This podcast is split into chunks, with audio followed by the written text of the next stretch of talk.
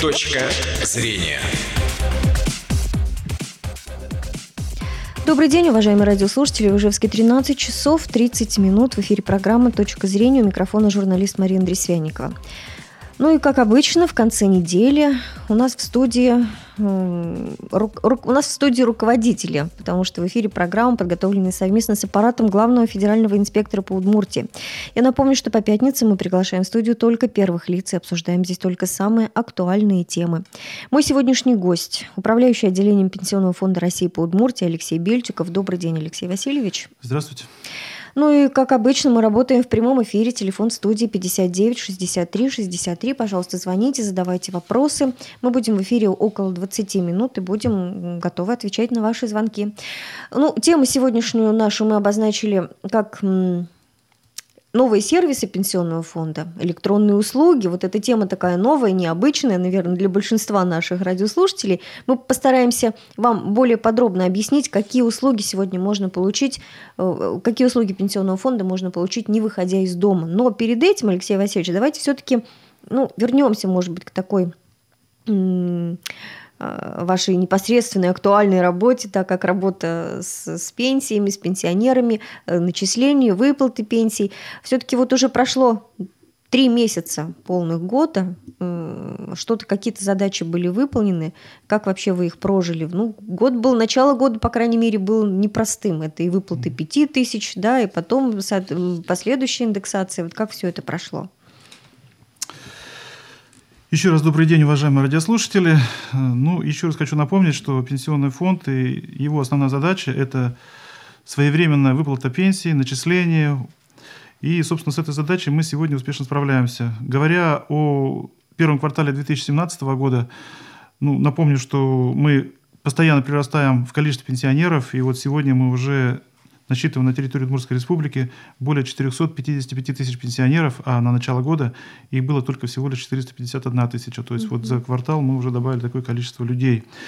Ну, понятно, что мы выплатили без задержек все положенные пенсионные и социальные выплаты. Э, уже перевели на счета пенсионеров почти 20 э, миллиардов рублей. Э, сумма тоже существенная. И говоря о 5 тысячах, которые мы в начале года, в январе месяце выплачивали, то мы практически, значит, э, за небольшим исключением, потому что, ну, граждан просто нет дома, либо они болеют, либо что, 454 э, тысячи человек у нас получили вот эти вот единовременные выплаты в размере 5 тысяч рублей. Э, знаете, наверное, что по решению руководства страны функции по администрированию страховых взносов переведены сегодня на налоговые органы. Э, Пенсионный фонд Российской Федерации сегодня уже не администрирует страховые взносы в пенсионный фонд, равно как и э, фонд социального страхования. Э, ну вот те доходы, которые налоговые органы смогли собрать, которые смогли, допустим, администрировать, они по сущности составляют примерно ту же самую сумму, что и в прошлом году. Нас это радует. Тем не менее, значит, вот сумма, которая была выплачена пенсионерам в течение первого квартала, она более чем на 3 миллиарда рублей превышает предыдущие суммы. Понятно, что мы выполняли в 2017 году все те необходимые действия по реализации э, пенсионного законодательства. Мы индексировали пенсии. Э, знаете, что на 5,4% э, мы проиндексировали, то есть корректировали пенсии страховые. И сегодня средний размер пенсии составляет у нас 13 280 рублей. Ну, много-то или мало, потому что мы знаем, что у нас есть и суммы пенсии невысокие, ну, меньше 8502 э, рублей сегодня пенсии нет, потому что существует федеральная социальная доплата. Э, ни много ни мало, значит, мы, хоть и не небольшой процент, э, на полтора процента, но с 1 апреля повысили социальные пенсии, также на, 50, на 5,4% были повышены э, ежемесячные денежные выплаты с 1 февраля. Ну, то есть проведена достаточно большая и объемная работа, которая, в принципе, значит, э, она делается ежедневно и, наверное, ежечасно. Ну, вот такие, наверное... У нас, у нас... уже есть звоночек. Давайте послушаем. Алло, добрый день. Добрый день. Слушаем вас. Здравствуйте. Алексей Васильевич, можно вам задать вопрос? Ну, конечно, вы же позвонили. А, я работающий пенсионер, летом планирую жить на даче, хочу перевести пенсию на карточку. И что для этого необходимо сделать? можно ли подать заявление дистанционно? Да, спасибо. Ну, я понимаю так, что вы видели аннотацию, что сегодня у нас речь пойдет об электронных услугах, которые представляет Пенсионный фонд Российской Федерации то, само собой, эта услуга предусмотрена в тех электронных сервисах, которые предполагают э, перевод пенсии дистанционно. Если вы зарегистрированы на едином портале государственных услуг, в данном случае вы имеете возможность войти в личный кабинет гражданина, который э, также значит, ведет Пенсионный фонд Российской Федерации. Там есть соответствующее заявление. Вы заполняете это заявление, опять же в электронном виде, значит, и направляете по тому адресу, который там указан. Ну, в данном случае там автоматически все это будет уже приведено в порядок. Органы пенсионного фонда это заявление в электронном виде принимают, проводят соответствующее решение, и со следующего месяца ваша э, пенсия будет переведена, ну, я понимаю, вы хотели на карточку перевести. Это будет сделано. Все правильно. 59 63 63, пожалуйста, звоните. Вот еще телефонный звоночек есть. Алло, добрый день. Икнулась ягодок, мы-то получили. Алло, добрый день. Алло, мы вас слушаем. Да-да. Вот, конечно, немножко поздно, но вот я хочу задать вопрос насчет пяти тысяч. Вот участники боевых действий получали вот эту выплату или нет? Потому У нас... что нигде вопрос как бы на этот не ответил никто. У нас э, получали выплаты все те, кто получали пенсии. Если участник боевых действий пенсии получает, то он тоже должен получить 5 тысяч рублей. Да, то есть это все пенсионеры, все, кто да. получают пенсии, они все должны да, были и получать. инвалиды, и другие категории, и социальные, и даже получали пенсии, получали военные, которые получают военные пенсии. Но только по разным ведомствам. Военные получали эти пять тысяч из своих ведомств, через свои ведомства, а те, кто э, не военные, получали пенсии через ведомство Пенсионный фонд Российской Федерации. Алексей Васильевич, ну давайте мы все-таки вернемся к электронным услугам, раз уж мы начали о них разговор. Вообще, э, что это такое? Какие электронные услуги сейчас можно получить? И вообще, насколько они э, доступны, насколько они популярны среди э, пенсионеров? Потому что, ну вот согласитесь, категория все-таки такая сложная, непростая. Она, ну, с техникой иногда на «вы» и поэтому им сложно работать и получать где-то это все в интернете. Что сейчас э, может э, пенсионный фонд предложить именно через э, в электронном виде? Ну, как вы знаете, общество на месте не стоит, оно развивается. И сегодня максимально принято развивать электронные услуги, потому что во многом это экономит время и гражданина, это экономит бюджетные средства для структур, которые занимаются представлением этих услуг. И поэтому создан такой единый портал государственных услуг, на котором эти услуги гражданин может получить. Соответствующим образом все ведомства, которые представляют эти соответствующие государственные услуги, они регистрируются через этот портал. Значит, и граждане, которые также имеют регистрацию на едином портале государственных услуг, они имеют право войти на сайт или в раздел того или иного государственного органа, посмотреть перечень услуг, которые предлагаются, и получать эти услуги посредством э, непосредственно написания, там, ну, электронного написания, угу. значит, заполнения там, определенных бланков там, на компьютере и так далее, и уже не распечатанной бумаге получить э, ту услугу в определенные сроки, которые тоже указаны, э, то, чего они хотели вы получить от данного ведомства. Что касается а вот давайте, пенсионного фонда. Да, да, вот мы продолжим это, но пока давайте телефончик, тоже телефонный звонок послушаем, потом продолжим. Алло, добрый день. Здравствуйте. Слушаем Здравствуйте. вас. Вот было объявление, слушайте. Слушаем. Было объявление, значит, с 1 апреля э, этого года э, доплата всем пенсионерам – 0,38% от страховой пенсии. Так? Совершенно верно. И это все дело осуществилось с 1 апреля. Вот 1 апреля. И теперь получила я почему-то вместо 0,38% 0,20 только. И все так. Я звонила своим однокурсникам, мы сельхоз кончали, кончали в 60-м году.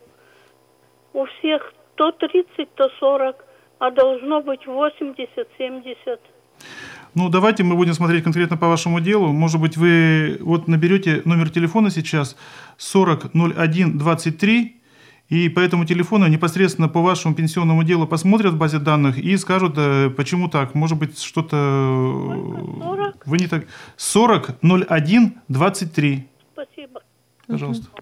Ну, давайте, вот э, какие услуги мы начали о том, что можно получить в электронном виде у пенсионного фонда? Ну, например, сегодня, ну, я могу сказать так, что сегодня многие федеральные ведомства, они, и не только федеральные ведомства, они используют сервис, так называемый личный кабинет гражданина. Вот. Ну, в пенсионном фонде он достаточно интенсивно развивается, и сегодня в личном кабинете гражданина у нас э, возможно получить услуги такие, как, ну, по назначению пенсии. То есть, в принципе, человек может, не выходя из дома, а, зарегистрировавшись на портале государственных услуг, вот эти все функции, манипуляции выполнить, не писать, никуда заявление не нужно. Точно так же можно получить услугу о доставке пенсии, потому что мы пенсии доставляем в различные Вернее, пенсии доставляются различными доставочными организациями. Это и Способами. почта, это и кредитное учреждение и так далее. Их ни много ни мало. На территории Удмуртской республики порядка 12 доставочных организаций. То есть вот есть право выбора, куда-то можно написать. Э, Также представляется услуга по выдаче сертификата на материнский семейный капитал, по распоряжению этим сертификатом материнского семейного капитала, ну и иные социальные выплаты, например, назначение ЕДВ, то есть ежемесячную денежную выплату инвалидам. Точно так же федеральную социальную доплату для того, чтобы ну вот, повысить уровень пенсии до прожиточного минимума пенсионерума в регионе. Также отказаться или получить э, право на получение набора социальных услуг. Вот эти сервисы, которые в большей степени, они у нас э, сегодня развиты. И могу сказать, что только за прошлый год к нам пришло практически э, заявлений, используя вот эти электронные сервисы, этот электронный личный кабинет гражданина, более 22 тысяч рублей, ну, практически 23 тысячи человек. Сказал рублей, извините, я тут все время с голове то деньги, то люди. Хорошо, давайте еще звоночек один послушаем, потом продолжим. Алло, добрый день. Здравствуйте. Здравствуйте. Вы меня слушаете, да? Да, да, да. Мгм. Вот у меня такой вопрос. Значит, э, дочка у меня получает пенсию 7370, но она работает. Э, она вроде как ходила, сказали, что вы же работаете, а вы сейчас сказали, что минимальная э, пенсия 8300. Ме- Ой, 8500, меньше нету пенсии такой. Но я сказал, что это пенсия для неработающих пенсионеров. Вот если ваша дочка работать не будет, оставит работу, вот как раз э, предполагается э, увеличение вашей пенсии до прожиточного минимума посредством выплаты федеральной социальной доплаты. Федеральная социальная доплата доплачивается из федерального бюджета в регион и через органы пенсионного фонда выплачивается гражданину в виде добавки к пенсии для того, чтобы их сумма соответствовала 8502. Это такой сегодня у нас прожиточный минимум пенсионера, установленный в Удмуртской республике. Таким образом. Алексей Васильевич, э, вот еще звоночек есть. Алло, добрый день. Добрый день. Хотелось узнать, вот ЕДК, оно зависит от того, какой состав семьи этого пенсионера. И если идет какое-то изменение, сообщается ли это в пенсионный фонд? Вот в моем случае три с лишним года э, никаких туда э, извещений не было в пенсионный фонд. И сама я не знала, что надо лично э, туда нести бумагу с изменением. Так вот, как-то отслеживается это или нет? Паспортный стол должен сообщать, что изменился состав семьи у пенсионера. Они вот, как же это, ну, они ведут сообщение вот в этот центр, который миграцию отслеживает. А туда-то почему эта информация не подается? Э, Я, наверное, не смогу вам ответить на этот вопрос, поскольку вы задали его не... В общем, ЕДК ведет не Пенсионный фонд Российской Федерации, а органы социального обслуживания населения. То есть в данном случае это Министерство социальной, семейной и демографической политики Удмуртской Республики. ЕДК предполагается как доплату пенсионеру с учетом льгот, с учетом э, его, значит, тоже прожиточного минимума и состава семьи. Я так понимаю, что там еще существует и подушевой доход. Но вот ЕДК не ведет пенсионный фонд. Я вам рекомендую обратиться в любой орган социального обслуживания по месту жительства. Вам там должны объяснить. Но в моем понимании они должны, наверное, все-таки получать информацию от вас, если не предусмотрено их соглашениями обмен информацией вот, с миграционной службой, с другими ведомствами, с которыми они могут э, меняться информацией, не запрашивая ее у гражданина. Тут надо вам посмотреть. Я, к сожалению, не смогу ответить. Алексей Васильевич, а вот что касается вашего ведомства, у вас налажена взаимосвязь с другими э, структурами, от которых зависит, например, ну там то же самое назначение пенсии, еще какие-то нюансы? Да, мы тесно работаем со многими федеральными структурами, которые расположены на территории Удмуртской республики. Мы и с ЗАГСами, и с миграционной службой, и с органами соцзащиты, и с фондом социального страхования, с фондом медицинского страхования, с налоговыми органами, службой судебных приставов. Можно много перечислять. Э, работаем на основании заключенных соглашений, меняемся информацией, получаем информацию для того, чтобы максимально быстро исполнить э, те функции, которые на нас возложены. Ну, то есть все для удобства, в принципе, делается сейчас пенсионеров, да, чтобы они лишний раз никуда не ходили, не бегали с бумажками, там в очередях не стояли. Да, но просто когда приходит человек, и у нас же существует заблаговременная работа по угу. Подготовке документов, для оформления пенсии, она осуществляется практически за полгода. Где-то в течение там, полгода, три месяца до наступления пенсионного возраста гражданам направляется открытка, где приглашают для того, чтобы сверить, так сказать, документы, какие есть. Специалист на приеме эти документы просматривает и говорит, что нужно, что нельзя. Либо, значит, мы сами делаем запросы этих документов. Если кто-то хочет сделать это быстрее, значит, он сам может принести эти справки и так далее, чтобы подтвердить там свои заработки, стаж и прочие документы, которые необходимы для установления пенсии. А затем его приглашают э, за 10 дней до срока выхода на пенсию, человек пишет заявление. К этому времени, по сути, уже все документы готовы. Значит, и для того, чтобы срок пенсии был назначен максимально быстро, а это 10 дней, э, пенсия назначается. Если что-то за этот период времени не пришло, мы не получили и так далее, это особенно касается граждан, которые приехали к нам из стран СНГ, когда справки нужно запрашивать э, из других инстанций, те, которые тоже находятся за границей. Э, здесь, конечно, мы имеем право и продлить срок, уточнить, но это очень-очень небольшой процент граждан, которые вот такие э, сроки продлевают. В основном мы пенсии назначаем в течение 10 рабочих дней с момента наступления пенсионного возраста. Угу. Ну, давайте еще звоночек послушаем. Алло, добрый день. Добрый день. Здравствуйте. Вот я с каким вопросом э, к вам обращаюсь. Мне 82 год я случайно узнала, что к на... мне еще добавка должна быть к пенсии 1300 с какими-то там э, рублями. Ну, я думаю, что вы имеете в виду компенсация по уходу за вами как да, э, да. уже более э, ну, возрастным человеком, 80 да, лет и старше. Как да, за 80 лет. Да, да, да. Вот. У меня нет кого же я это могла туда отправить, чтобы это оформить чтобы за мной э, ухаживали. Угу. У меня сын только, внуков здесь нет. Они учатся в другом городе. Кого мне попросить? Соседей, они тоже пенсионеры, одни, которые работающие. Там надо, чтобы не работающие были. Ну, понятно, понятно. Вы можете поискать любого человека, который в статусе не работающий и не, получает, не получающий доход. Ну, у ваших знакомых уже, наверное, есть какие-то внуки, племянники и так далее, которые являются студентами, которые не получают дохода. Потому что если это будет пенсионер, он получает пенсию в виде дохода. Если это работающие, не имеем права назначить компенсационную выплату.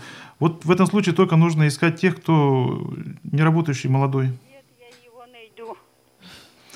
Ну, здесь я вам, к сожалению, помочь не могу. Э, время наше, к сожалению, Алексей Васильевич, подходит к концу. Вот э, я просто прошу в конце обязательно скажите, пожалуйста, еще раз, напомните телефон горячей линии, куда могут люди обращаться в случае чего. Телефон горячей линии 40 01 23. Ну, мы как-то раньше называли 400, 123. Ну, вот так вот попроще будет, да? Называли и так, но просто здесь как-то вроде как более он воспринимается гражданами, потому что, когда говоришь 400, 400 123, не успевает, и потом получается неприятности. Уважаемые радиослушатели, если у вас какие-то вопросы остались, пожалуйста, звоните на телефон горячей линии, и вам там специалисты ответят на все ваши вопросы, которые еще у вас есть.